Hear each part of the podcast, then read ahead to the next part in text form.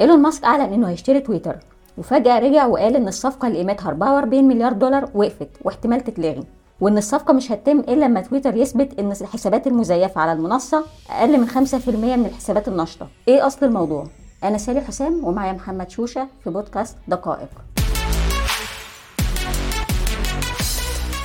ليه ظهر الجدل بخصوص الحسابات المزيفة فجأة؟ من أول ما الموضوع بدأ بدأ يبقى فيه إعلان عن صفقة إن إيلون ماسك احتمال يشتري تويتر وبدأ الجدل من وقتها خصوصا لما حصلت لعبة ما في ترتيب الحسابات. بمعنى بسيط الحسابات بتاع شخصيات ليبرالية مشهورة زي باراك أوباما مثلا نقصت في متوسط تقريبا 300 ألف. في حين إن الشخصيات المنتمية للتيار المحافظ اللي المفروض إيلون ماسك بيتقال إن هو قريب منهم وإنهم هم اللي شجعوه على شراء تويتر حساباتها زادت بشكل مبالغ فيه. طب هل في سبب لكده يوضح الموضوع بدأ إزاي؟ الموضوع يعني لغاية دلوقتي مفيش تفسير حاسم لكن إحنا نقدر نتوقع أو ده اللي اتقال أو ده اللي قالته التقارير إن كان في زيادات في أعداد المتابعين المحافظين نتيجة إن الحسابات اللي كان معمول لها suspended في الفترة اللي فاتت بدأت ترجع تاني تنشط اتشال من عليها من عليها الحظر في حين إن الكلام الكتير كان على الشخصيات الليبرالية. كان بيتقال إن معظم المتابعين اللي عليهم واللي اتحذفوا بعد كده كانوا حسابات وهمية أو اللي بنسميها bots آلية واتهم فيها موظفين تويتر إن هم اللي كانوا السبب في في صناعتها.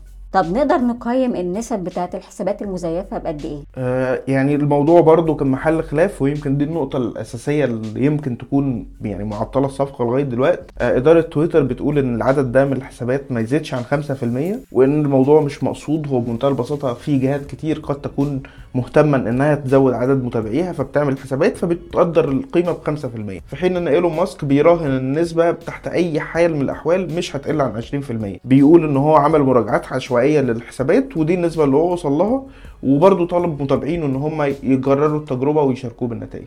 طب إيه اللي خلى الموضوع ده أزمة بالنسبة لتويتر؟ آه في جزئين في في الأزمة في النقطة دي جزء اقتصادي أو جزء مالي ناتج عن فكرة إن أنا لما جيت إيلون ماسك قدم العرض لشراء تويتر كان ناتج إن هو في هو في 5% بس. فبالتالي إن هو كده بيفترض إن في تلاعب في قيمة الشركة وبيطالب إنه على الأقل يعاد تقييم قيمة الشركة فيدفع مبلغ أقل.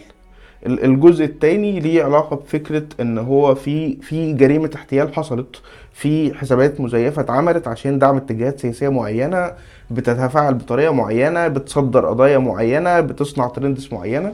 ففي جزء احتيالي وجزء سياسي كبير في الصف طب إيه اللي يخلي تويتر يعمل حسابات وهمية أصلا؟ يعني الموضوع يمكن ليه علاقة بفكرة الصوابية السياسية اللي إحنا بنتكلم عنها كتير واللي بيتقال إن تويتر جزء منها في دليل على الموضوع ده ظهر في فيديو مسرب من Project Veritas لأحد مهندسي تويتر التقال بيقول إن أغلبية الموظفين شيوعيين جدا في حين إن إيلون ماسك رأسمالي جدا وده بيهدد بخسارة الوظائف.